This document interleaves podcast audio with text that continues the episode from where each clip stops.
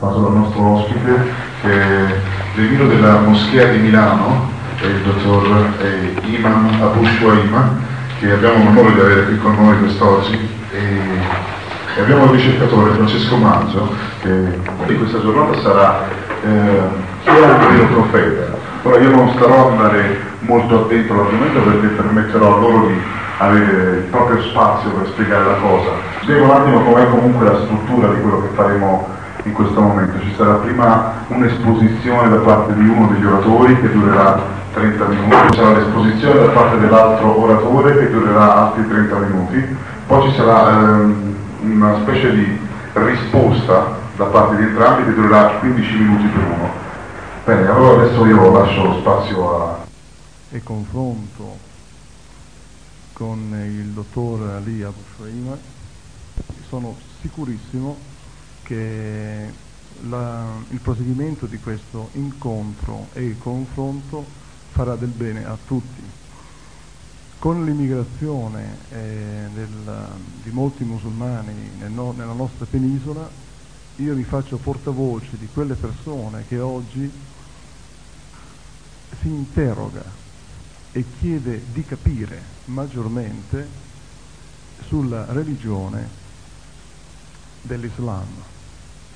Io personalmente sono un modesto ricercatore, faccio la premessa che non sono eh, infallibile, quindi se ci sono degli sbagli sono soltanto miei, non sono, non sono di Dio e non sono degli altri cristiani, possono essere i miei sbagli e posso riconoscerli e posso chiedere scusa. Dunque, l'altra cosa che volevo dire però per capire questa religione bisogna partire un po' dalle fondamenta, bisogna partire un attimino dalle origini. Ecco perché abbiamo scelto, e il dottor Ali ha, ha consentito, che il tema era proprio chi è un vero profeta. Prima che comincio la mia relazione mi tiro fuori l'orologio, così guardo la mia mezz'ora, eh, io mi avvalerò di fonti islamiche, fra cui il Corano, e il Corano che è tradotto dalla UCOI, è un Corano molto importante in Italia, eh, Unione delle comunità delle organizzazioni islamiche in Italia, quindi è abbastanza credibile, vero dottor Ali? Mi avvalerò di qualche fonte del hadith. L'hadith è una tradizione di storia musulmana che è molto importante per i nostri amici musulmani, l'hadith. La, come è iniziata l'hadith? Devo dare un attimino brevemente un flash sulle hadith perché sono importanti e cercherò di essere molto sintetico e se il dottor Ali dopo nella sua tempo vorrà aggiungere qualcosa, senz'altro è la sua materia, ne sa più di me, potrà farlo, è la raccolta dei detti e delle azioni del profeta dell'Islam, Mohammed. È detto eh, che a quell'epoca eh, c'erano appunto i testimoni oculari che potevano avere il privilegio di sentire direttamente dalle labbra del profeta dell'Islam i detti e poter anche vedere le sue azioni e come si comportava in determinate situazioni e questi eh, testimoni oculari hanno fedelmente trascritto eh, per non perdere la memoria di, queste, di questi detti e di queste azioni del profeta dell'Islam li hanno registrati. Quindi sono cose, fonti molto autorevoli che una di queste si chiama appunto El Bukhari. Ci sono altre fonti del hadith, se ne conteranno parecchie, ma la principale, ci, ci teniamo oggi, è El Bukhari. Sarà qualche cosa breve che farò sul Bukhari. Più mi avvalerò dal Corano e comincerò la mia esposizione iniziando eh, quali sono i requisiti di un vero profeta dal punto di vista del Corano e poi andremo a vedere se questi requisiti dal punto di vista del Corano quanto sono simili ai requisiti che la Bibbia richiede per attribuire a un profeta di essere tale. Questa era soltanto una piccola premessa perché il tempo è breve e non si possono fare troppe dilungaggini anche se necessarie. Uno dei requisiti, allora alcuni dei requisiti secondo il Corano per essere un vero profeta, questo profeta deve essere scelto da Dio. Ecco allora che uno dei requisiti è che ehm, il profeta dell'Islam è stato profetizzato, come ci dirà più tardi, ci confermerà più tardi il dottor Ali, dal Mosè, dal profeta Mosè e dal profeta Gesù, rispettivamente in Deuteronomio 18 e in, nel, capit- nel libro di Giovanni, nel Vangelo di Giovanni, capitolo 14 e 16. Poi un altro requisito di un vero profeta, secondo l'Islam, è che il profeta dell'Islam, Maometto, eh, essendo illetterato ed essendo quindi analfabeta, ha prodotto un miracolo, ha prodotto un libro che per eloquenza e per contenuto poetico ha superato tutti quelli precedenti e che fino ad oggi è rimasto inimitabile per contenuti appunto di, eh, di prosa e di eloquenza. Quindi questo ne fa, dato che un analfabeta non poteva far scaturire un prodotto così meraviglioso, non può essere che un miracolo. Un altro requisito eh, per un vero profeta è che il profeta per essere tale deve essere in grado, con il permesso di Allah, di fare delle profezie e che le quali si devono avverare e di fare anche dei miracoli, i quali si devono appunto, secondo il di, il permesso di Allah, svolgersi e per dare quindi anche una prova del, dell'essere profeta. Questi sono alcuni dei requisiti, ne ho citati solo quattro, ma ci sarebbero alcuni da un punto di vista islamico per essere un vero profeta. Dunque, cominciamo dal fatto che il profeta dell'Islam, come il Corano attesta, era illetterato, quindi mh, mm, una persona che non è andato a scuola a imparare a leggere e a scrivere, e vedremo questo con un po' di pazienza.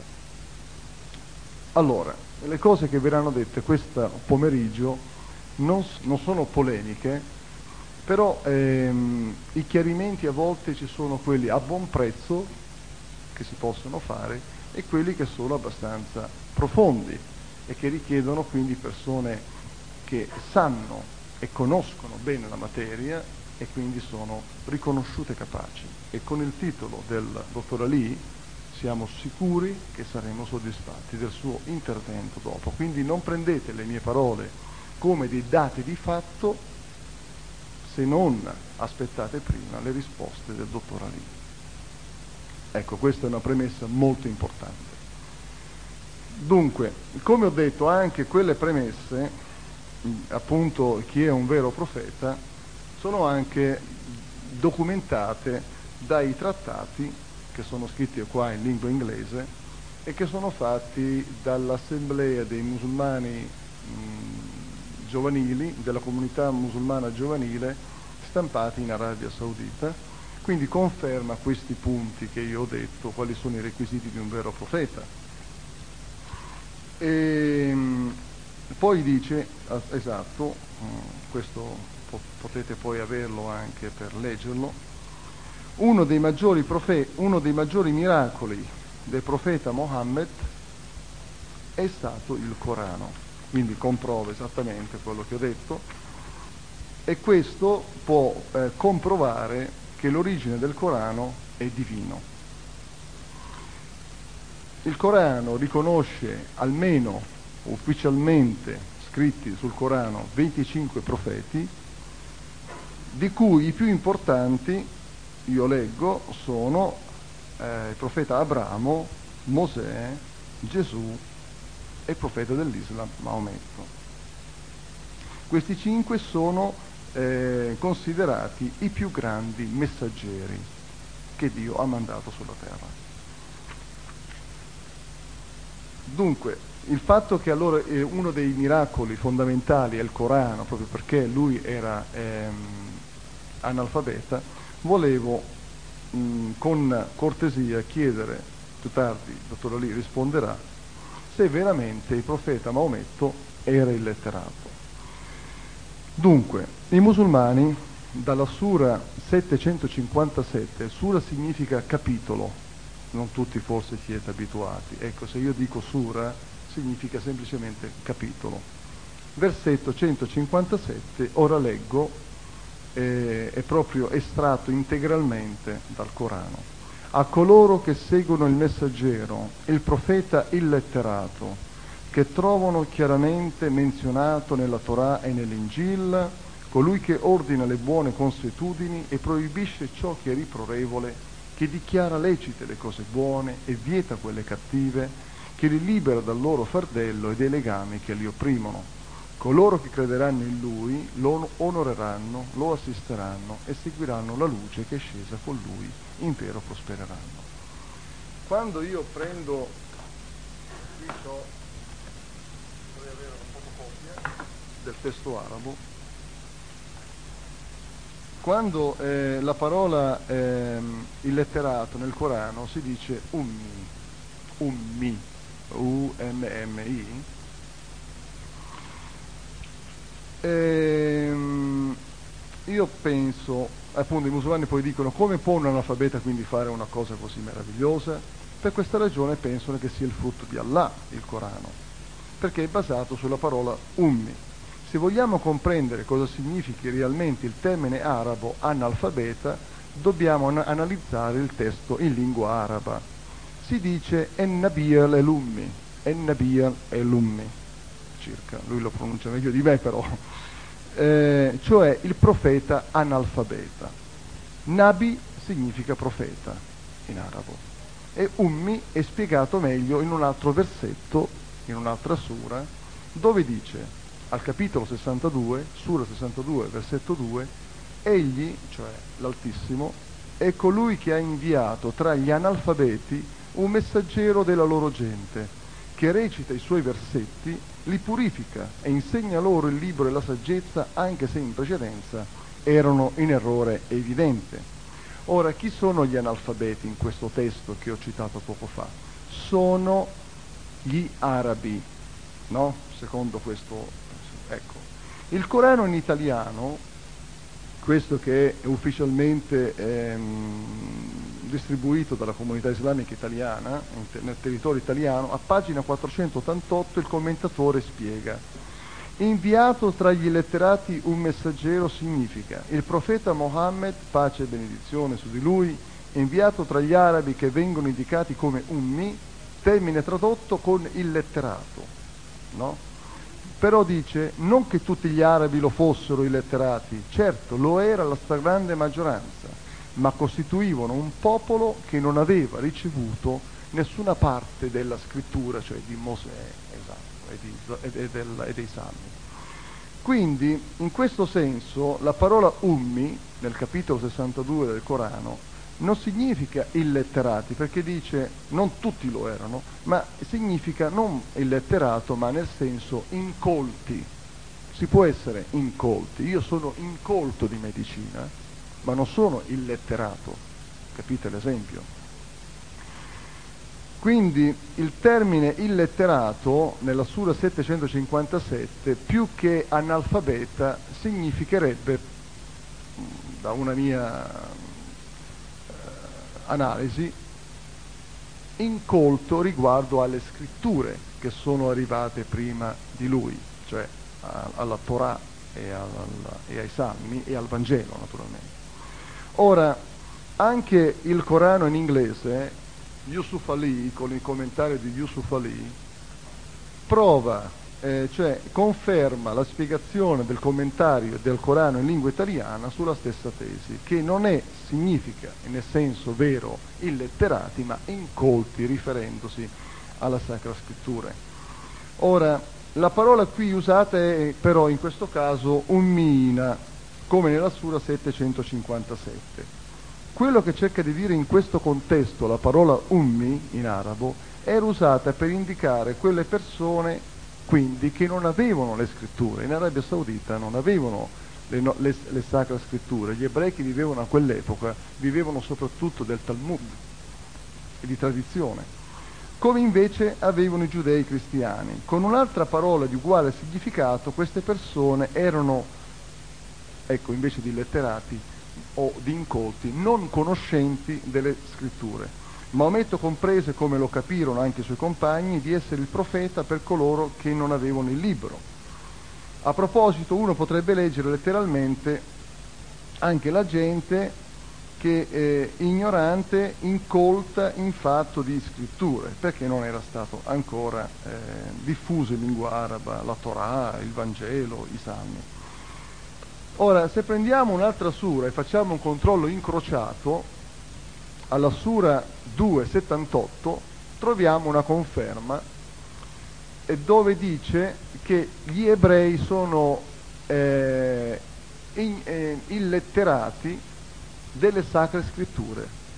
Infatti, anche qui la parola incolti, eh, Sura 2,78, la parola incolti in arabo è yummiuna, ma in italiano è tradotto erroneamente con illetterati, perché è assai improbabile che tutti i giudei di quell'epoca non sapessero né leggere né scrivere.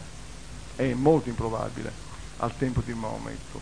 Quindi Maometto, senz'altro, il profeta dell'Islam, non si sarebbe macchiato di una falsa testimonianza dicendo che tutti gli ebrei erano analfabeti. È inteso che molti ebrei non erano familiari appunto con la Torah, col Vangelo e con i Salmi. Infatti la, la nota del commentario di Yusuf Ali, quello che ho mostrato poc'anzi, quel libro verde, dice anche se sapevano leggere gli ebrei, non erano da meno che illetterati, perché non conoscevano le loro scritture. Quindi il, il commentatore, il, colui che commenta i versetti qui del Corano sta appunto dicendo questo. La traduzione dell'arabo della parola Yummia, per concludere, riferita a Maometto nel Corano, significa che non conosceva affatto le sacre scritture rivelate da Dio a Mosè, a Davide e a Gesù.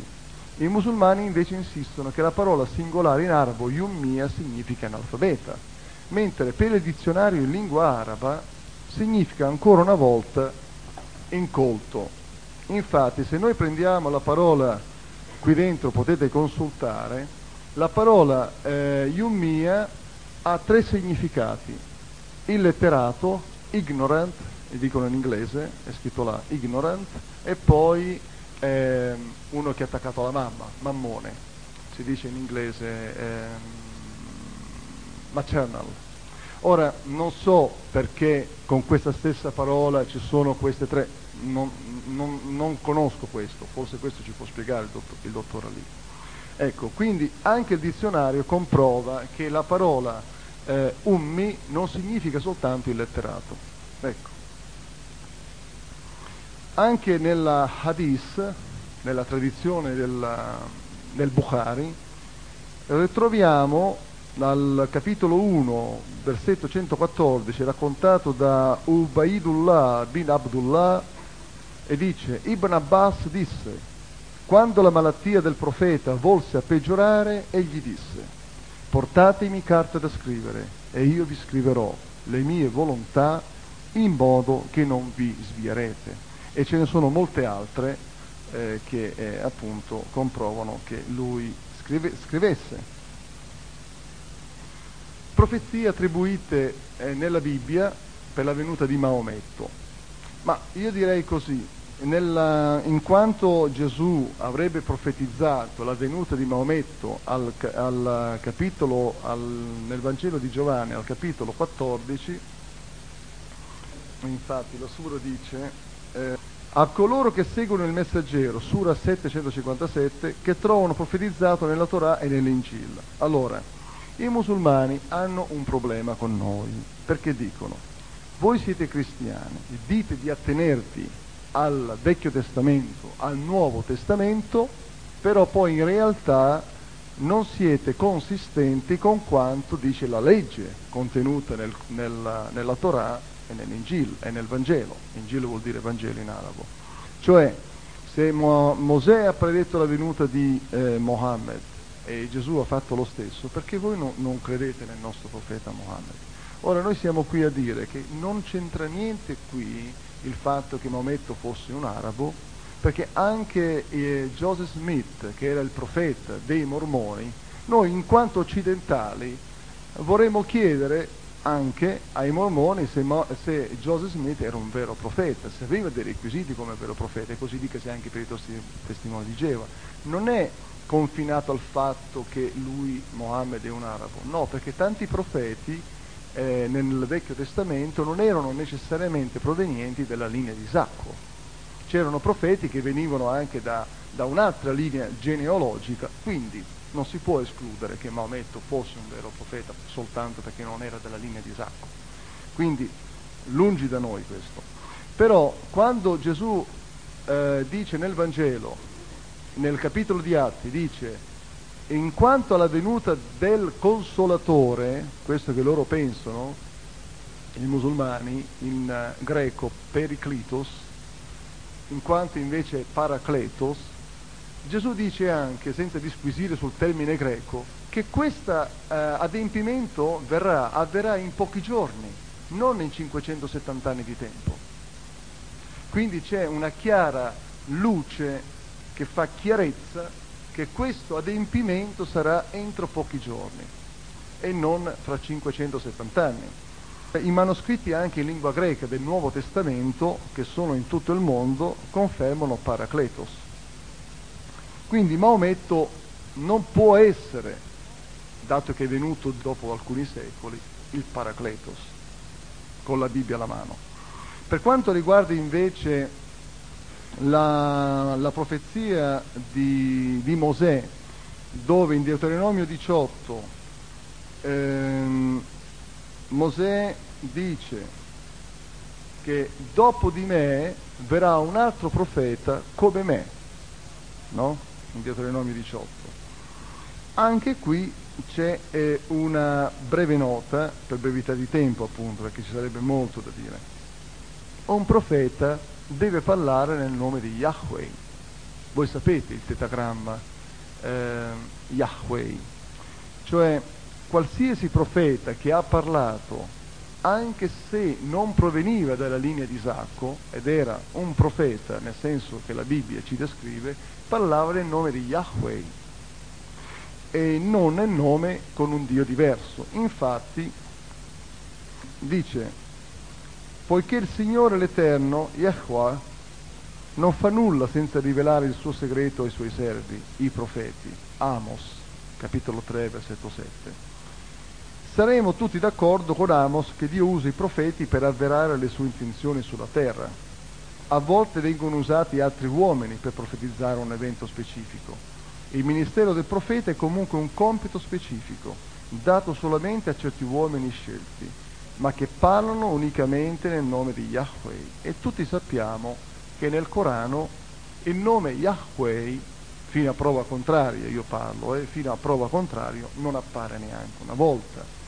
Quindi, anche volendo venire verso i nostri amici musulmani, anche volendo vedere il problema della profezia di Gesù se veramente è stata adempiuta con la venuta di Maometto e di Mosè, altrettanto dicasi, anche se vorremmo mettere da parte il, se lui, anche se la Dis e il Corano ci hanno provato che lui sapeva leggere, lui non sapesse leggere, comunque c'è un altro punto, lui non ha parlato mai, fino a prova contraria, nel nome di Yahweh. Infatti il nome di Dio nella Bibbia, che appare 2550 volte, è Elohim, che significa l'Altissimo, se non vado errato. L'equivalente in arabo è Allah. Poi, per 340 volte in tutta la Bibbia, appare il nome di Dio Adonai, che significa Signore.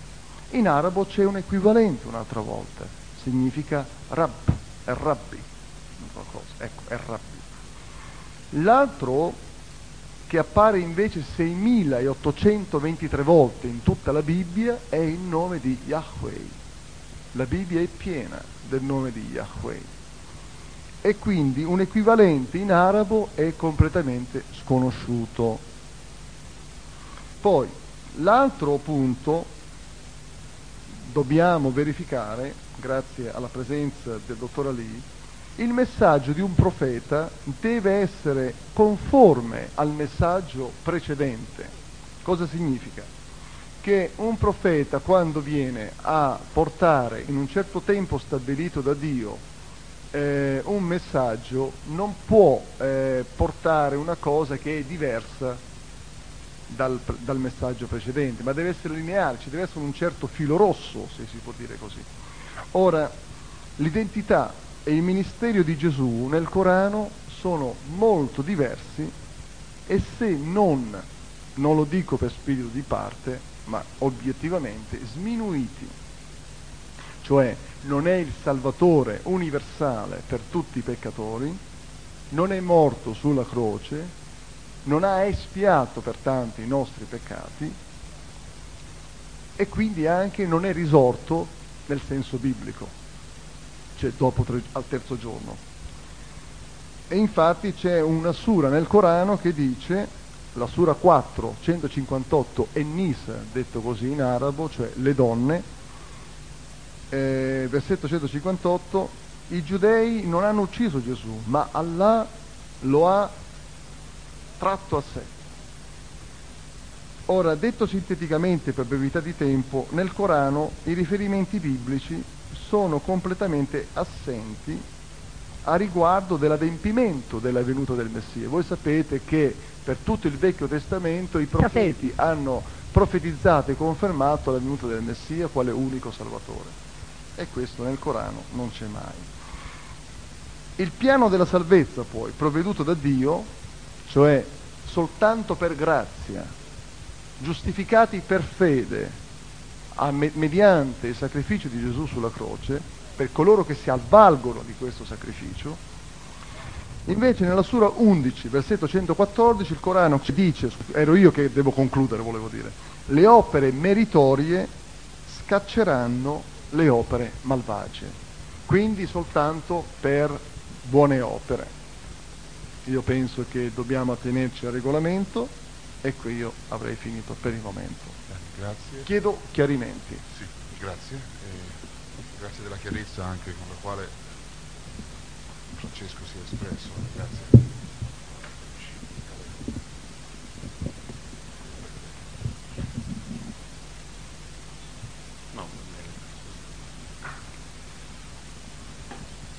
Il nome di Dio misericordioso clementissimo, prima di tutto vorrei ringraziare il signor Davide che ha organizzato con la sua organizzazione o associazione questo incontro che mi dà l'occasione di parlare dell'Islam e di comunicare un'informazione sull'Islam che il mio discorso non sarà un discorso per convincere qualcuno o per combattere qualcuno. L'argomento di questa serata è stato messo che è il vero profeta e io avrei aspettato l'amico che ha postato il suo discorso diciamo, con molta sapienza e con molta astuzia su un argomento che si può modificare così, se è Muhammad un profeta o no.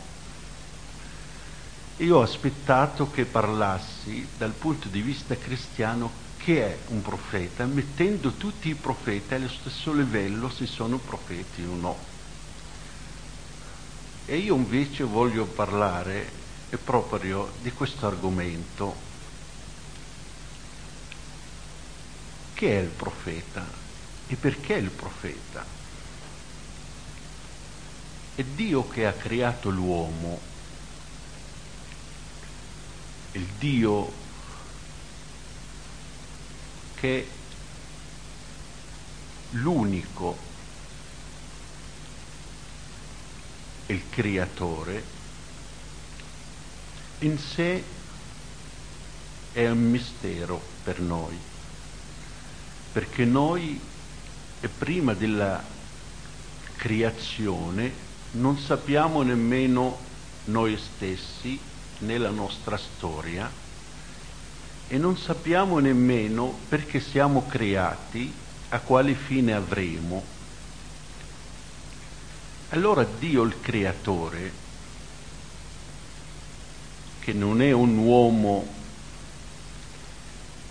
che non è della nostra natura, ma noi siamo il creatore di Dio, creature di Dio, che tutto quello che esiste, creature di Dio, perché Dio non esiste e Dio è, e tutto quello che esiste è una creatura di Dio.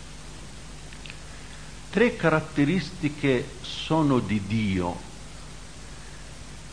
che se uno toglie una di queste caratteristiche a Dio vuol dire diminuisce Dio e le fa appartenere alla creatura non come creatore. Prima di tutto quello di riconoscere che è l'unico creatore, che nessuno ha creato se non lui. Seconda cosa che è l'unico da adorare, essendo solo lui che ha creato, e quindi l'unico che deve essere adorato e la terza che è l'unico legislatore.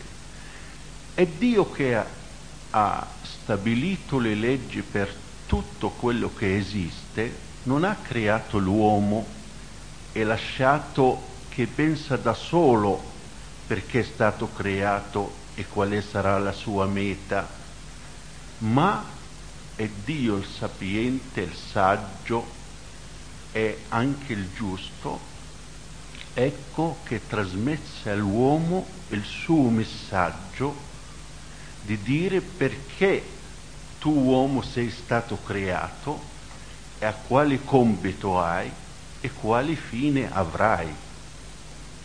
Questo messaggio che Dio ha mandato l'ha trasmesso tramite i profeti. Perché? Perché i profeti sono uomini come gli uomini, il loro comportamento umano e di livello umano, quindi quando saranno il modello per applicare la legge di Dio, nessuno può dire ah, quello può applicare questo perché è un angelo oppure perché è di un'altra natura. Infatti i meccani dicevano al profeta se fosse venuto un angelo a portarci il messaggio e vivere tra di noi, le credessimo, ma tu, e allora Dio risponde, e appunto l'abbiamo fatto un uomo che porta il messaggio per essere uno di voi. E se fossimo mandato un angelo con un vestito o una struttura di uomo, l'avreste detto che non è angelo. E quindi ecco, e Dio sceglie tra gli uomini stessi di modelli per trasmettere il suo messaggio e per essere il modello di questo messaggio per portare gli uomini verso Dio. Il messaggio di Dio si tratta per tutti i profeti è quello di dire all'uomo, tu uomo, è questo che fa paura a tanti che compattano contro l'Islam. State attenti a sapere questo perché questo che libera l'uomo di essere suddito del suo simile uomo. Tutti i profeti hanno portato lo stesso messaggio. Tu uomo non hai nessun padrone tranne e Dio. E quando uno è consapevole di questo messaggio, che lui non è schiavo di nessuno, né uomini, né cose, né qualsiasi creatura nell'universo, né del suo simile, né di se stesso, né di soldi, né le, donne, né delle macchine, in quel momento può essere libero veramente. E questo messaggio tutti i profeti l'hanno portato, che in altre parole, tu uomo non hai nessun Dio all'infuori di me. E questo messaggio è stato da Adamo fino a Muhammad, perché l'Islam, che in arabo vuol dire pace, che vuol dire sottomissione a Dio, non comincia da Mohammed, perché essendo Dio il creatore di tutto, anche del tempo stesso, quindi il tempo non esiste per Dio, e il suo messaggio immodificabile per tutti i profeti è lo stesso messaggio che ha mandato non è che è Dio onnipotente, è Dio sapiente, è Dio illimitato. Oggi dice a un profeta e il messaggio giusto è questo e un altro giorno viene a un altro profeta di dire no, ho sbagliato il messaggio non è questo ma questo. Ma sempre Dio dà lo stesso messaggio. È il messaggio che tu uomo non hai nessun Dio all'infuori di me e che tu uomo non hai nessun padrone da ubbidire, da adorare se non me. Questo messaggio cominciato da Adamo, che è Adamo il primo profeta, ogni uomo che riceve il messaggio direttamente da Dio o tramite un angelo che sono i messaggeri di Dio tramite lui gli uomini, allora è un profeta. Quindi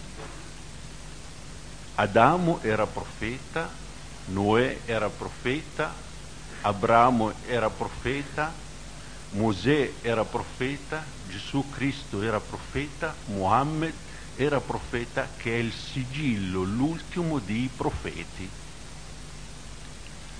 Allora qualcuno chiede, ma io come posso sapere se è questo profeta da un falso profeta?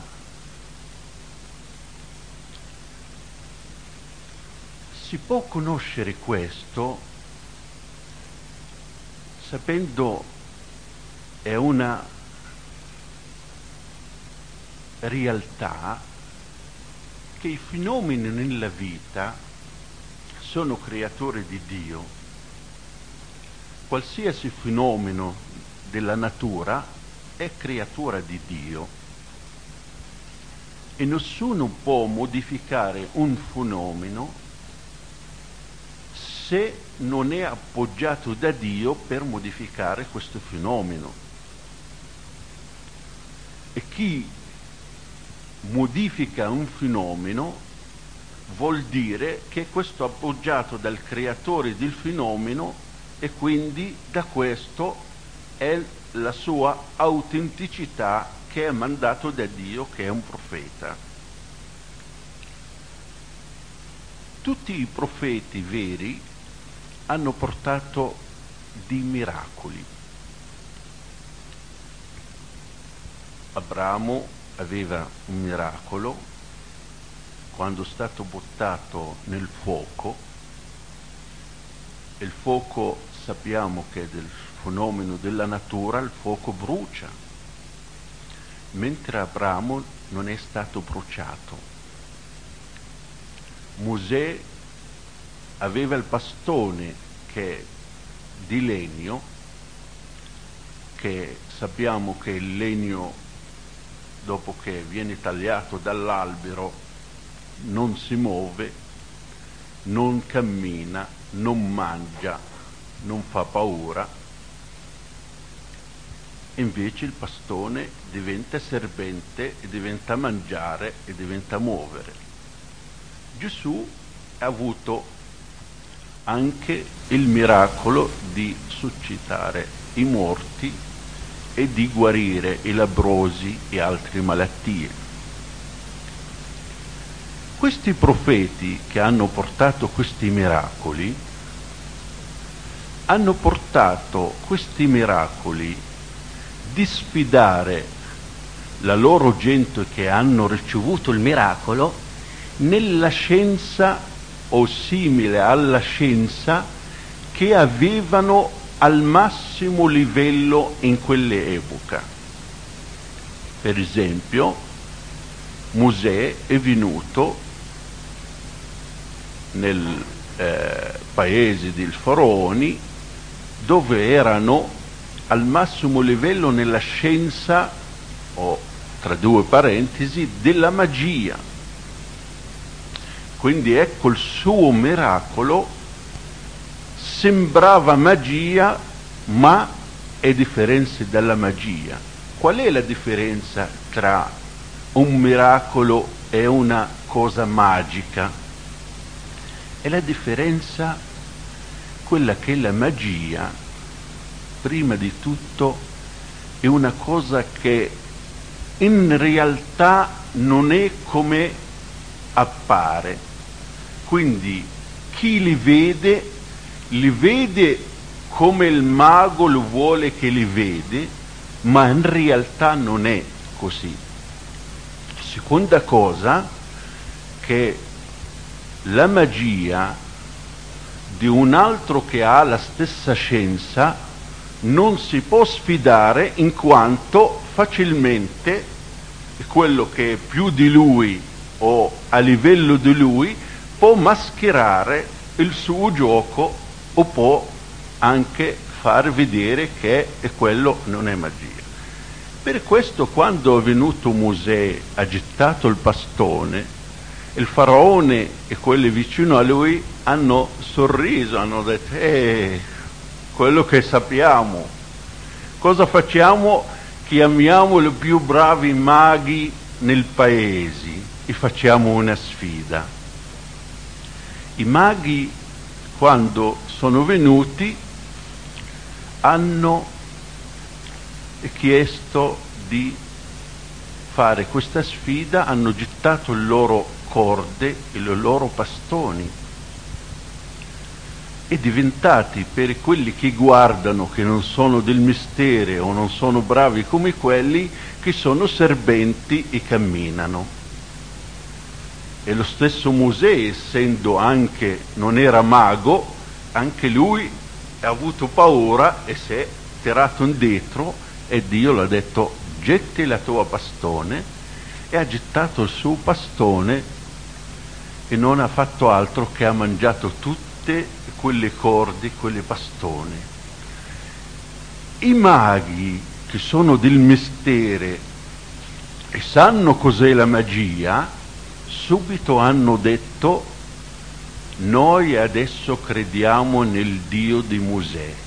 Perché? Perché sono accorti che quella non era magia, ma il bastone che è diventato serpente è diventato un serpente vero.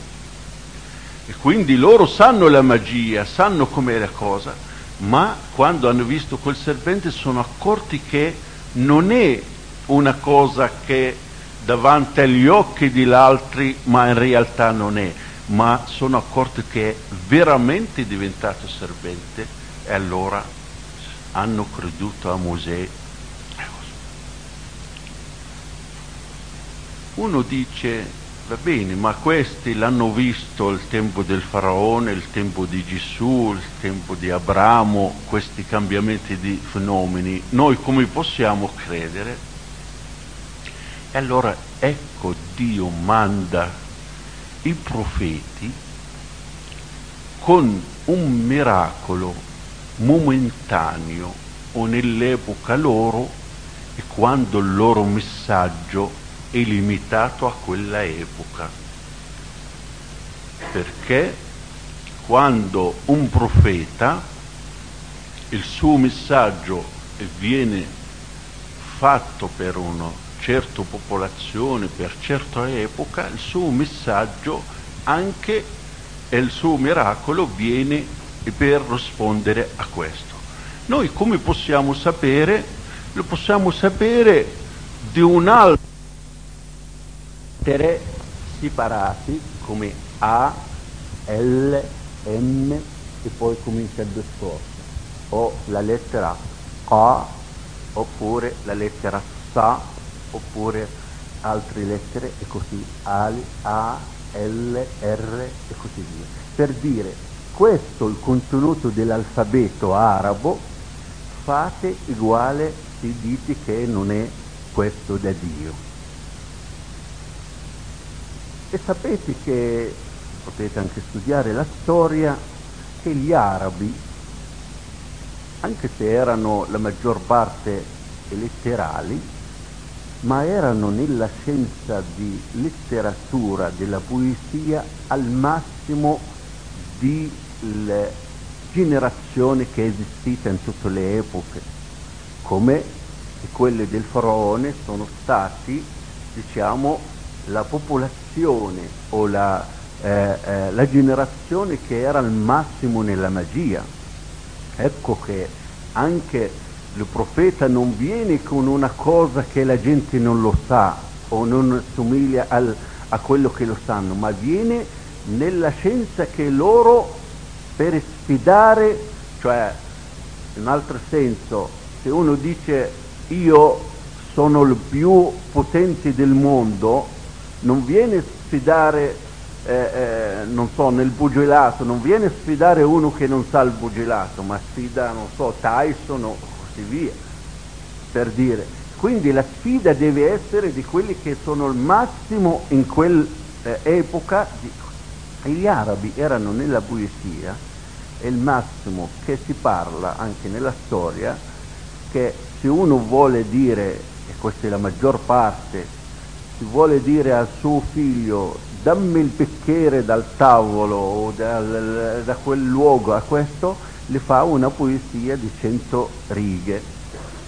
E per questo avevano anche il mercato della poesia, che facevano le poesie, facevano le gare e ogni anno le sette poesie più eh, diciamo belle o più eh, eh, votate vengono appesi sulla Kaaba. Ecco che viene il Corano di dirgli, vi sfido a fare un capitolo di questi 144 capitoli. Io non ho finito, ma finisco se... Ah, ah va bene. Ecco che però gli arabi, che erano accaniti nemici dell'Islam perché perdono i loro privilegi di quelli loro capi e che hanno cacciato il profeta da lì, che hanno combattuto con la spada, non hanno raccolto questa sfida. Vuol dire che questo è proprio, non è da uomini e lo stessi loro dicevano che questa è una magia, non è le parole di uomini, non è la parola dell'uomo. E dicevano quando non sapevano cosa dire di dire questa magia. E il Corano non solo la, il suo miracolo in questo, ma il miracolo in tutti i secoli, ogni epoca, ogni così, se troviamo nel Corano di miracoli che sfidano l'uomo stesso. Per esempio, nel Corano, come ho detto anzi, ci sono all'inizio di ogni capitolo delle lettere come A, L, M, nel secondo capitolo. Oggi nell'epoca del computer si è trovato, è una cosa che prima non si capiva e si diceva, quello che ho detto prima, che queste le lettere arabe fatte uguale questo discorso dello stesso contenuto. Oggigiorno c'è un'altra spiegazione nell'epoca del computer che sfida anche che la lettera A si è trovato nel calcolo del computer che la lettera è più ripetuta nello stesso discorso in quel capitolo e la lettera L la seconda classificata e la lettera M è la terza classificata. E così nel capitolo dove la lettera Q è che è la lettera che è ripetuta più di qualsiasi altra lettera. Questo è impensabile che un uomo umano, sia studiato che non ha studiato, in quell'epoca poteva fare un discorso del genere, non qualsiasi discorso, ma un discorso perfetto dal lato poetico, dal lato di notizie, dal lato di dare, diciamo, un regolamento per tutto l'aspetto della vita. Non soltanto questo, ma ogni capitolo nel Corano comincia con la frase che è cominciato il mio discorso, cioè Bismillah ar-Rahman ar-Rahim, che è fatta di 19 lettere, che vuol dire nel nome di Dio misericordioso clementissimo. Si è visto che questa lettera A, quanto numero in quel capitolo, L, M, tutta si divide su 19 senza un numero, eh, diciamo, come si dice, il numero ashri, cioè il, il, dopo il, la virgola. Decimale, ecco. Senza un numero decimale, cioè di un numero completo. Questo anche è un'altra cosa che non, non soltanto, ma sono nel Corano di profezie che soltanto oggigiorno noi le sappiamo, ma nemmeno cento anni fa le sapevamo, o di più di queste sapevamo. Per esempio il Corano parla che sia il Sole che la Terra che la Luna girano nella loro orbita e con un calcolo preciso. Sapete che fino a un secolo fa si ammazzavano chi dicevano che la terra gira. E chi ha detto a Mohammed queste notizie? Per esempio, nel Corano dice, è Dio creato i mari che si incontrano senza mischiare e che tra di loro c'è una barriera. E uno dice cosa vuol dire? Vediamo l'acqua, l'acqua quando mette un bicchiere d'acqua di qui, un bicchiere d'acqua di qui e mette di un tubo, eh, si mischia l'acqua insieme. Finché è venuto l'oceanologo Costò, e ha dimostrato questo dicendo che tra l'oceano e il mare o il mare in sé c'è una zona di acque è diverse completamente come contenuto, come cos- eh, eh, sostanze, come così, sia da questo mare sia dall'altro mare, sia dal mare che viene da eh, diciamo da destra sia quello che viene da sinistra. E ha visto anche i pesci che vivono in queste acque nel mezzo. Sono diversi del pesce che vivono in questo mare e del pesce che vivono in quel mare altro. E hanno visto che quando questi pesci vengono spostati da questa zona, sia in questo mare sia nell'altro, muoiono. E questa, chi ha detto a Mohammed che c'è questa zona come barriera diversa da questo mare a questo mare, se non è Dio? E ci sono decine, centinaia di esempi di questo. Per esempio il Corano parla, prima dell'epoca dell'ecografia, eh, che l'uomo o il, feto nel grimbo della mamma è rivolto con tre strati. Questo soltanto nell'epoca moderna della medicina ha scoperto che veramente il feto rivolto con tre veli o tre strati o tre membrane. Come anche nel Corano parla che la terra sta ferma con le montagne che hanno o somigliano nella loro struttura come il Watad. E il Watad non, eh, ancora non ho imparato il, il significato in italiano, ma vi dico quando noi mettiamo un, eh, una tenda ci sono delle corde che si legano con due eh, bastoni piccole che mettiamo nella terra. Questo si chiama watad picchetti ecco. Il picchetto per essere resistente e funzionante per legare il, il, diciamo il, la corda deve essere due terzi dentro un terzo sopra, se no diventa debole e eh, non, non, tiene, diciamo. E si va tutto dentro, magari non sappiamo legare eh, la corda.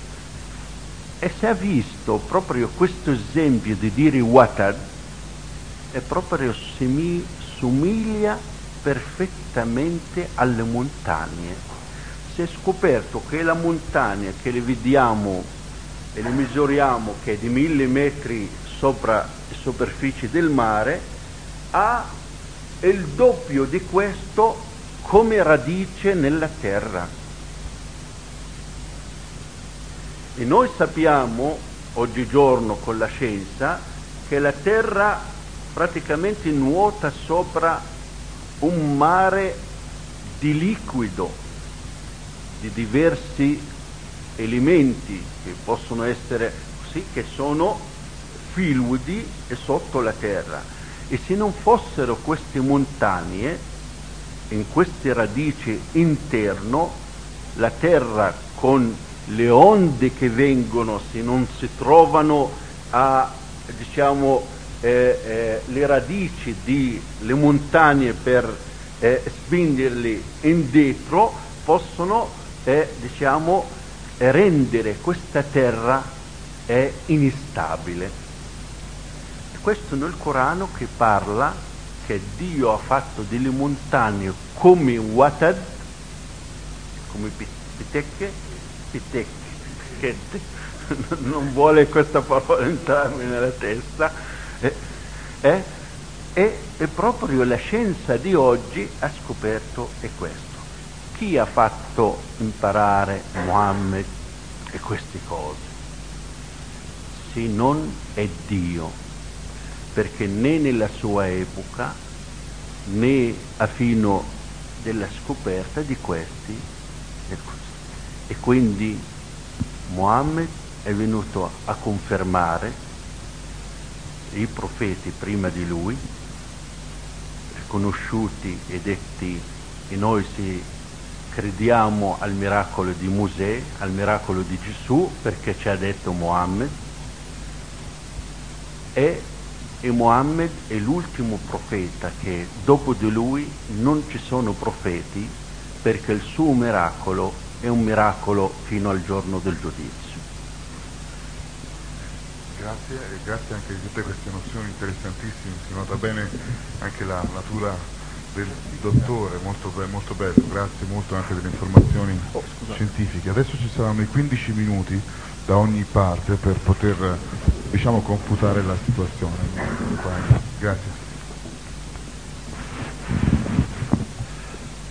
Dunque, ehm, dobbiamo essere grati al dottor Ali per averci documentato del, ehm, degli aspetti scientifici che il Corano abbia predetto dal profeta dell'Islam. A proposito dell'ultimo esempio scientifico di cui si è parlato, mi chiedevo se questi picchetti no, che sono in profondità della terra, così ha detto il dottor Ali, renderebbero stabile no, la terra, giusto dottor Ali? Renderebbero stabile la terra. Ma però che noi sappiamo, eh, mi sembra strano, cioè mi sembra strano a me, cioè le montagne eh, al, mi sembra che non tengono la crosta della terra stabile perché ci sono terremoti lo stesso, cioè quindi questi picchetti che sono in profondità della terra, mi sembra fino a prova contraria, eh, con, i, vul- con uh, i vulcanologi potrebbero esprimere questo, cioè non tengono la crosta della terra stabile, sono soggetti, anzi il moto eh, sotto la costa terrestre è sempre in movimento abbastanza agitato, perché sotto la costa terrestre ci sono cose che succedono e eh, vabbè, però ora parliamo di un altro aspetto adesso. Infatti, sapientemente il dottor Ali ha esposto che per ogni tempo c'era un profeta con determinate, con determinate peculiarità che potevano quindi comunicare più appropriatamente ai popoli ai, di quali erano contemporanei. E quindi ha esposto appunto al riguardo di Mosè, perché a quel tempo gli egiziani erano dei magici, quindi Mosè ha utilizzato questo per conferire la potenza di Dio, farla vedere. Gesù guariva i malati, risuscitava i morti, ma abbiamo visto che lo faceva anche il profeta Elia secoli prima. Quindi Gesù non ha portato niente di nuovo nel risorgere i morti e guarire i lebrosi, perché se studiate la Bibbia, eh, Elia se, secolo, alcuni secoli prima faceva lo stesso. Invece, grazie a questa idea che mi ha dato il dottor Ali, guardiamo un attimino qual era il messaggio per i contemporanei di Gesù e che eh, è, è limitato, non è limitato, ma si estende per tutto, per tutto, per tutti i tempi. Cioè, si stava parlando appunto, cioè come ultimo profeta, come vero profeta, non mi sono sentito rispondere il fatto eh, in modo molto completo fino adesso, cioè quando Mosè ha detto, cioè Dio ha detto a Mosè io susciterò loro un profeta come te e lui dirà loro tutto quello che gli comanderò. Mosè non ha fatto un libro dotato di eloquenza e di poesia, ma Mosè, eh, sappiamo, offrì se stesso un giorno per salvare gli ebrei che avevano, si erano dati all'idolatria, offrì se stesso davanti a Dio come espiazione in senso personale, lui si metteva, eh, si offriva a Dio per espiare i peccati di tutta la sua gente. Questo potete trovarlo nella Bibbia, al, di, al libro di Esodo, al capitolo 32, versetti 30 e 32. Più tardi, quando Dio dice susciterò un profeta come te, Gesù si offrì sulla croce, imitò le intenzioni del profeta Mosè per espiare attraverso di lui, il suo sacrificio innocente, in quanto senza peccato, i peccati di tutto il mondo intero.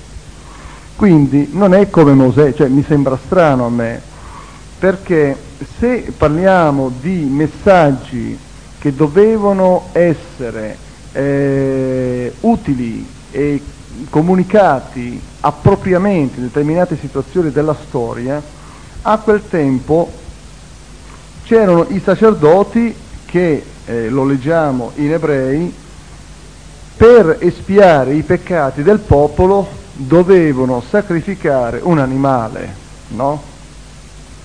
Cioè facciamo marcia indietro un attimino perché voi capiate, amici. Cioè, quando il Corano dice che ognuno porterà il proprio fardello, ogni persona è responsabile per i propri peccati, questo nella Sura 6, 154, 164, qui chiaramente la dottrina del sacrificio vicario non è approvato dal Corano. Per questo parlo di un messaggio che è diverso, cioè un messaggio che non è conforme a quello precedente, quello che il profeta dell'Islam ci ha tramandato. Infatti Dio ha decretato mess- prima di, di Maometto che la vita di un animale è nel sangue dell'animale e l'istituzione di un sacrificio di animale è un aiuto, è un aiuto simbolico per capire quello che si realizzerà alcuni secoli più tardi attraverso la venuta di Gesù. Infatti nel capitolo di Ebrei, al capitolo 9, ehm, a quell'epoca proprio il bisogno del popolo era espiare i propri peccati, giusto? Quanti di voi lo sanno questo? Non mi sembra che io dica una novità. E infatti dice, ma venuto Cristo, sommo sacerdote dei beni futuri, egli attraverso un tabernacolo più grande più perfetto, non fatto da mano d'uomo, cioè non di questa creazione, è entrato una volta per sempre nel luogo santissimo non con sangue di capre e di vitelli, ma con il proprio sangue. Così ci ha acquistato una redenzione eterna, infatti se il sangue di capri, di tori e la cenere di una giovenca sparsa su quelli che sono contaminati vi santificano in modo da provocare la purezza della carne, quanto più il sangue di Cristo, che mediante lo Spirito Eterno offrì se stesso, puro di ogni colpa a Dio, purificherà la nostra coscienza dalle opere morte per servire il Dio vivente. Per questo Cristo è il mediatore di un nuovo patto. Allora, quello che è il messaggio non è tanto, eh, secondo, mi sembra strano, per quello io chiedevo al dottor Ali, non abbiamo il bisogno forse più che, be- io vi incoraggio di leggere il Corano, perché io lo leggo il Corano, Certamente però se lo leggete in arabo eh, potreste scorgere della poesia e dell'eloquenza che io però purtroppo non sapendo l'arabo come il dottor Ali non posso verificare. Ma credo abbiamo più bisogno, e quindi una domanda, della salvezza, dell'espiazione per i nostri peccati, anche per quanto se io posso leggere eh, Gabriele D'Annunzio, eh, Dante, Dante, Petrarca, poeti grandissimi con un'eloquenza di alto contenuto, tuttavia il mio bisogno davanti a Dio è di essere perdonato, esatto, e quindi di trovare, e i nostri amici musulmani ci somigliano molto amici, ci somigliano molto in questo, loro, anche loro cercano l'espiazione dei propri peccati anche loro sentono questa necessità e sono vicino a noi, molto vicino a noi con questi intenti. Però quello che è la volontà di Dio, che è la, la salvezza, il piano della salvezza, non sta fermo soltanto nella meraviglia, attribuiamo anche, non vogliamo togliere questo del Corano, ma il nostro bisogno fondamentale è quello di sentirci davanti a Dio accettati, perdonati. È questo che farebbe bene ai nostri amici musulmani riflettere, fare delle considerazioni sulle cose udite oggi. L'altra cosa che volevo brevemente mh, mm, stringere, quindi il confronto con Mosè e Gesù, cioè, c- si potrebbe andare avanti, ehm, sì, però ecco, quello più importante, il sacrificio vicario, che non è approvato dal Tuttavia, quando i nostri amici musulmani vanno alla Mecca a fare il pellegrinaggio, come riporta l'Hadith, anche loro sentono il bisogno di avere un, un, un modo di spiare i propri peccati. E questo è attraverso la, mm, il, tocca, il baciare in ogni giro intorno alla Kaaba la pietra nera. E il baciare la pietra nera porta per loro un simbolo che Dio li ha perdonati.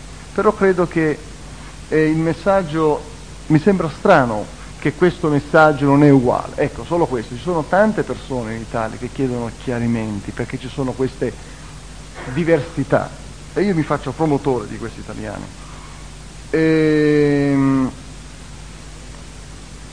poi il, l'altro aspetto, come conoscere un vero profeta da, da uno, mi spiace dire quella parola lì, falso, ma la Bibbia ci ha detto anche che se, con questo io ci mancherebbe altro, perché la domanda l'ha sollevata il dottor Ali e mi fa piacere, però mm, noi non siamo adesso qui a, a fare polemiche, ma in Deuteronomio capitolo 13 la parola di Dio, la Bibbia, dice, quando sorgerà in mezzo a te un profeta o un sognatore che ti annunzi un segno o un prodigio, e il segno o il prodigio di cui ti avrà parlato si compie, ed egli ti dice, andiamo dietro a dei stranieri, a dei, dei, non dei, eh, non è l'articolo dei, i dei, a dei stranieri eh, che tu non hai mai conosciuto e serviamoli, tu non darai retta alle parole di quel profeta o di quel sognatore, perché il Signore, Yahweh, il vostro Dio, vi mette alla prova per sapere se amate il Signore, il vostro Dio, con tutto il vostro cuore e con tutta l'anima vostra. Quindi ci sono possibilità che i profeti possono adempiere, profetizzare determinate cose, però devono parlare nel nome di Yahweh e di questo io con tutto non ho sentito ancora una risposta, una conclusione a proposito perché il nome di Yahweh non è citato. Io poi volevo dire un'altra cosa adesso, perché ci sa... Eh? Invenzione? Sì. Non è un'invenzione. No, ma eh, io... Ma io direi, mi se... ecco, mi fa piacere l'intromissione del nostro amico.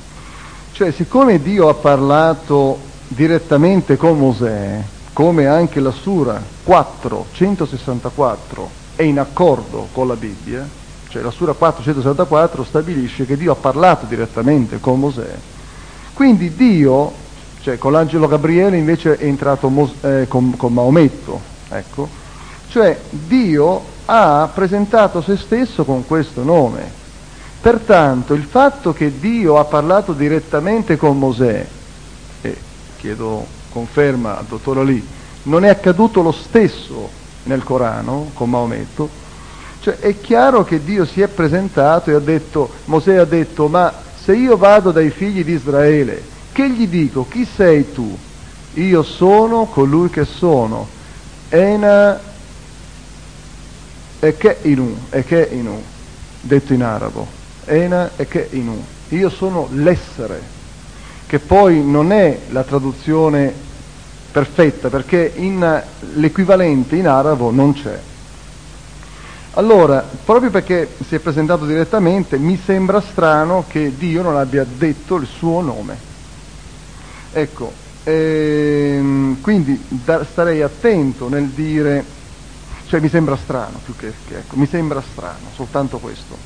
Siete voi amici in ascolto e il dottor Ali che dovete fare delle riflessioni, se, vi, se volete farle poi, se avete interesse di farle, chi è un vero profeta?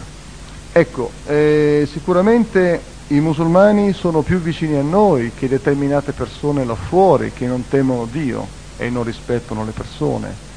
E pertanto oggi io eh, ero a pranzo con il dottor Ali, siamo stati molto vicini, abbiamo ringraziato Dio per i cibi e molte poche persone fanno queste cose in Italia.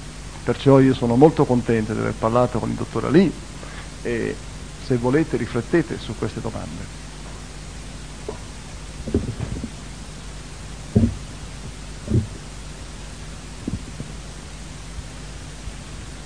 Ecco, io prima ho parlato che è il vero profeta,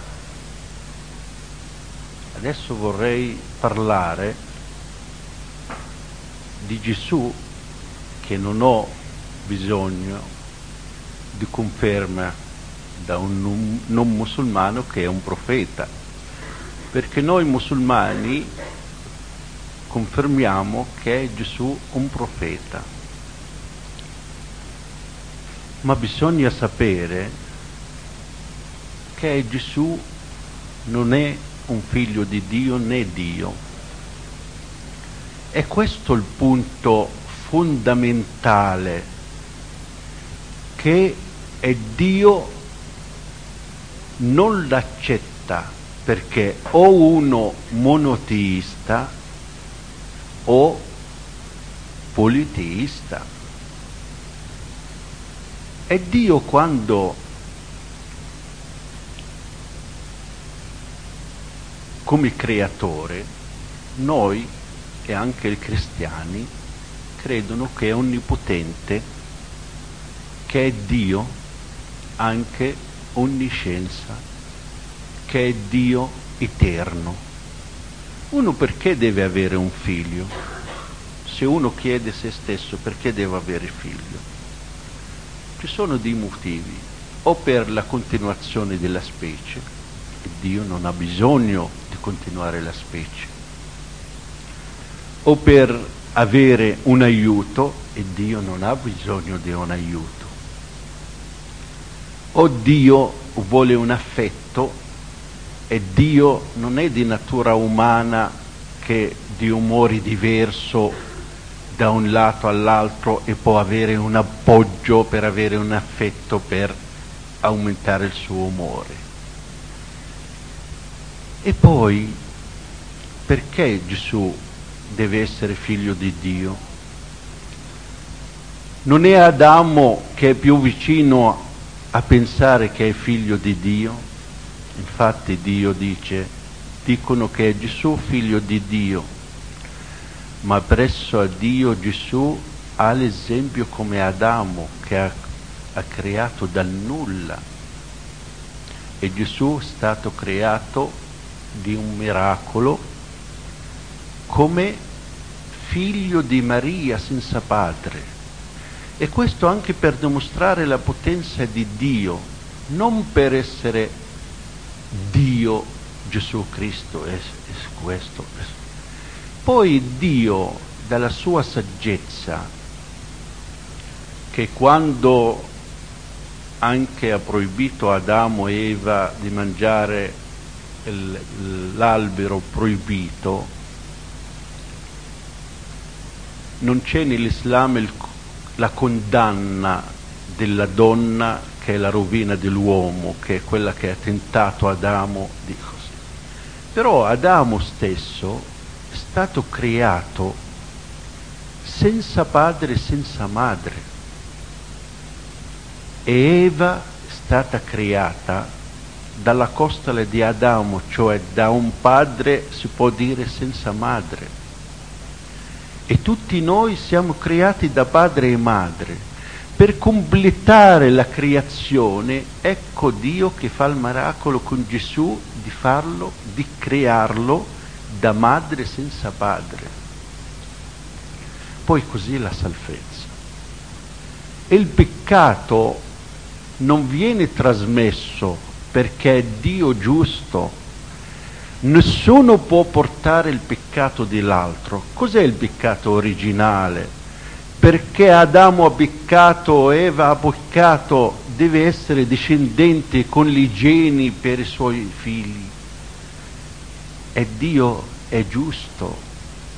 Infatti dice nel Corano nessuno porta il peccato dell'altro.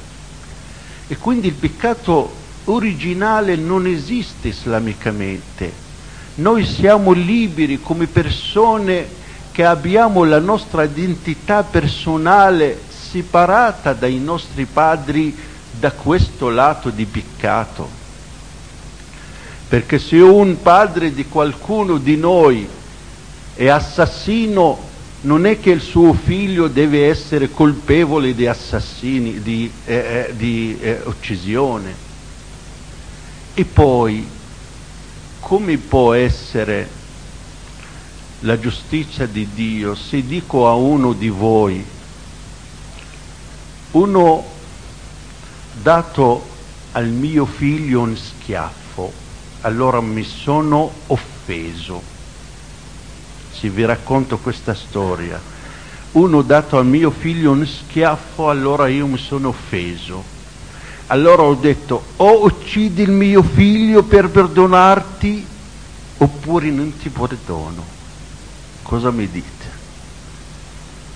Ma che ingiustizia questa, ma ti offendi per un schiaffo e poi offri il tuo figlio per essere ucciso, per perdonare quello che ha dato lo schiaffo.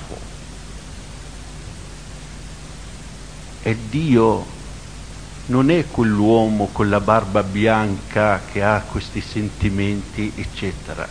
È Dio il creatore dell'uomo che sa perdonare l'uomo senza nessun mezzo. Infatti nell'Islam non ci sono i preti, non ci sono quelli da confessare che dicono sì, ti perdoniamo e adesso non ti perdoniamo.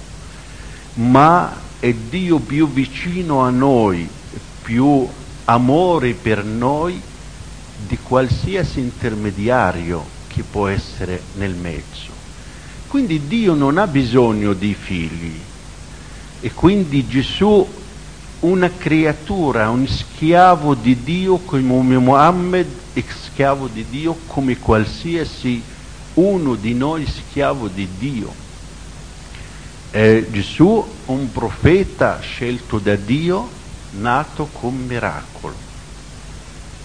E la somiglianza di Mosè anche se voglio confermare una cosa, i libri prima del Corano non abbiamo nessuna prova della loro autenticità perché sono scritti da uomini e non direttamente la parola di Dio conservata. E quindi quello che c'è nella Bibbia, nel Vangelo di oggigiorno, non è quel Vangelo o quella Bibbia che è scesa a Mosè o a Gesù Cristo, perché è stata manipolata, è stata modificata. Infatti il Vangelo che abbiamo nelle nostre mani, o la Bibbia, non era in questa lingua.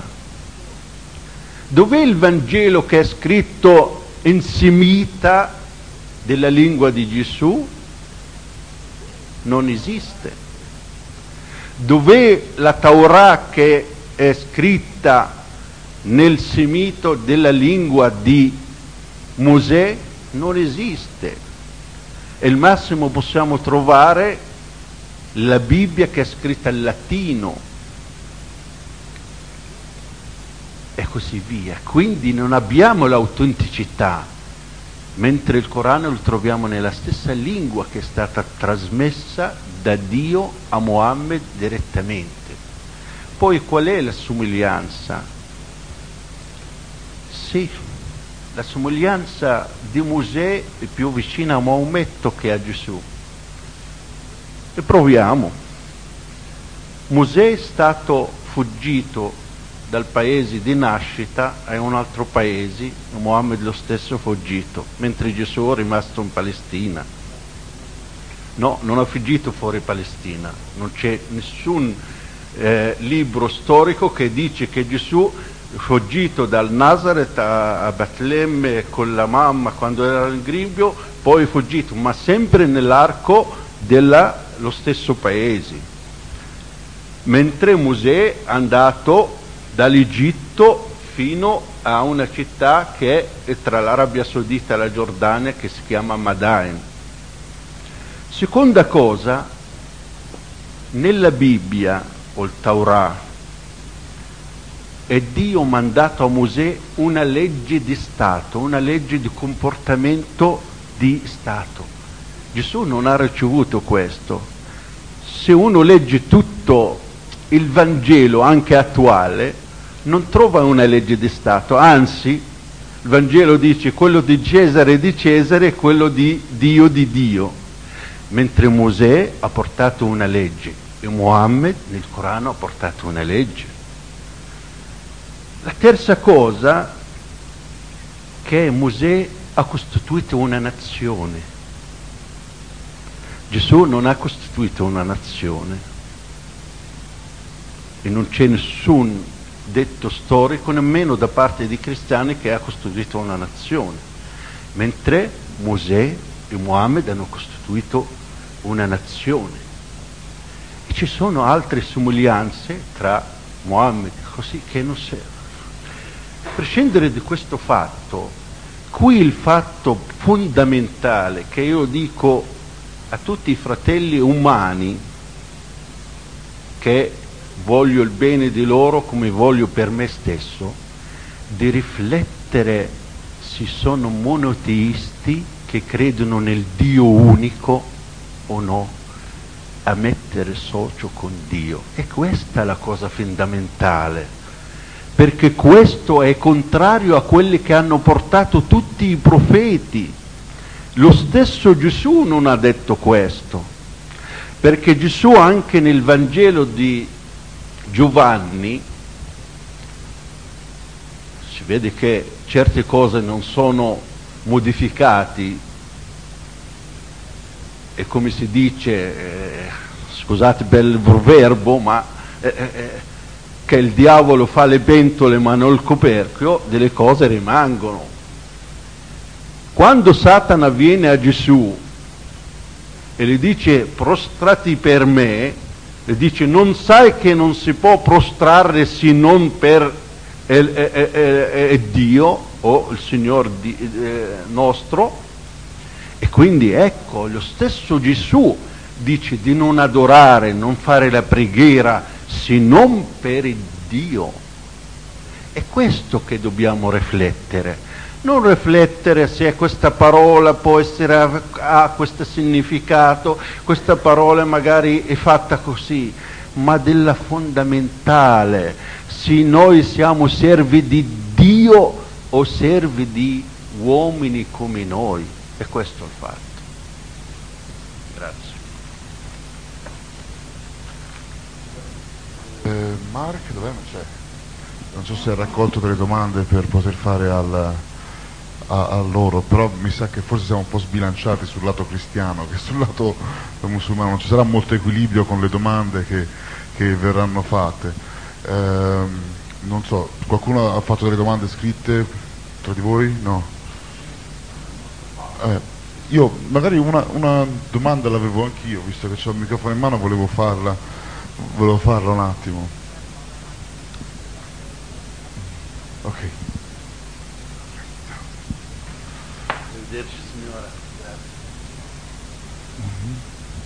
C'è una cosa che mi piacerebbe comprendere bene ed è eh, riconoscere Cristo come profeta eh, è una cosa, una cosa buona, però poi non dare credito a quello che lui dice mi sembra un po' un controsenso perché lui parla di se stesso come il figlio di Dio e Gesù Cristo però ovviamente ora lei mi diceva no, il diavolo fa le pentole non i coperti, quindi in alcuni punti si può dare credito alla Bibbia, in altri punti non lo no, si può non fare. Non credito, ma eh, citare uno di quello che credono gli altri. Sì, appunto. Di farle riflettere che ci sono delle cose contrasti certo, con quello che certo, credono. Certo. Ma non per dire che questo, cioè, io non so l'autenticità, se non quello che risponde a quello che il Corano certo. e Dio mi dice che è vero.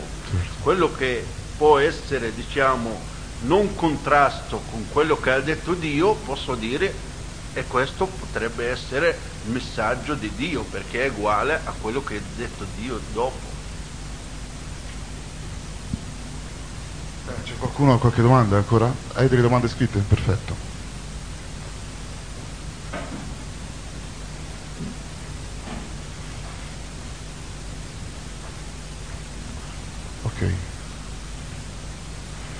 La prima domanda è ovviamente qui sono tutti, sono tutti per lui. Mi dispiace bombardare di domande. No, questo è, a me non dispiace. Ah, bene, no, bene. Perché proprio eh, mi rendo conto di questo, perché i fratelli presenti sentono tutti i giorni sul cristianesimo sia nella televisione che nella radio, che per la strada, che nella chiesa, che nella scuola, eccetera, e non c'è il par condicio, come si dice, di sentire sull'Islam. E questa occasione devono farcela almeno di approfittare. Io sono contento di questo. Sì, comunque le domande sono abbastanza eh, semplici, credo che non ci voglia molto tempo. La prima è, voi credete che la Bibbia sia la parola di Dio?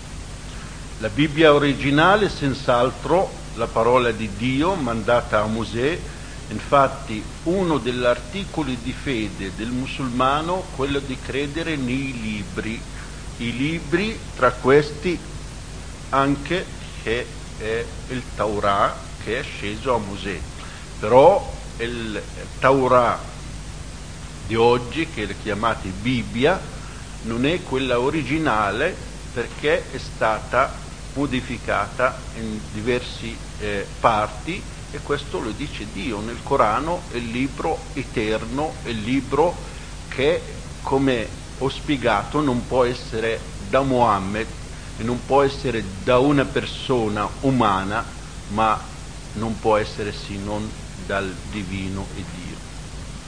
Sì, la seconda domanda è conseguente alla prima perché da, dando credito alla Bibbia, qui c'è scritto che eh, Giovanni al primo capitolo, al primo versetto, dichiara chiaramente che Gesù è Dio, non è che eh, Gesù sia il figlio di Dio, ma che Gesù è Dio in carne. Quindi eh, cosa pensate di questo brano che è una delle cose che... No, la parola è Dio. Eh, la parola è diventata carne, no? Il primo capitolo di Giovanni è molto chiaro in questo. Cosa pensate di questo brano? E questa è proprio la differenza tra il messaggio che Dio ha trasmesso a tutti i profeti e il messaggio che gli dicono i cristiani. Se non fosse questo, i cristiani possono essere musulmani. Cioè questa è l'unica differenza. E quindi, no, questa è la differenza principale, che nascono tutte le cose di credenze basate su questo fondamentale di deviare eh, i cristiani, se no sono così. E poi voglio aggiungere una cosa, ma le sembra che è Dio mai parlato che ha un figlio e così all'improvviso, dopo secoli e dopo tanti profeti, dice, ah, io ho dimenticato, ho un figlio ma non avevo detto questo, adesso vi dico. Non ha parlato né a Mosè, né a Abramo, né a Noè, né a tutti i profeti che riconoscono anche i cristiani che lui ha un figlio. Poi all'improvviso dice io ho un figlio. Questo non è da Dio. Dicevo, magari per anche l'equilibrio, magari non so se si può avere le due prospettive della, della, stessa, della stessa, cosa. Cosa? Eh?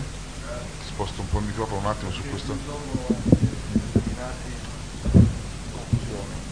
Cioè, nel proposito del figlio di Dio, il problema più che altro non è teologico fra noi musulmani, è linguistico, perché quando loro in arabo dicono figlio lo dicono waled e ibn. Quando loro sentono da noi figlio, dato che al massimo in siciliano si dice figlio, ma sempre figlio è, loro pensano che noi intendiamo che Dio ha avuto un rapporto con Maria, eh, eh, ha avuto un rapporto con Maria, no, no, questo l'emiulid o l'emiuled, questo sì. Eh sì, perché infatti il Corano dice, voi avete da, eh, voi cosa credete? Che Dio può avere una moglie? Non è nel Corano questa sura? Non ha né moglie né figli. Eh, ma questo lo sappiamo.